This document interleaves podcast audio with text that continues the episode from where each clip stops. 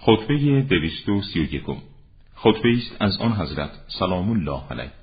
در زیقا هنگامی که رو به بسته می‌رفت فرمود و واقعی آن را در کتاب جمل آورده است.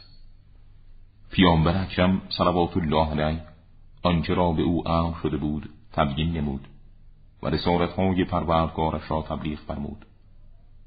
خداوند متعال به وسیله آن حضرت شکافها را ترمیم و پراکندگی ها را جمع فرمود.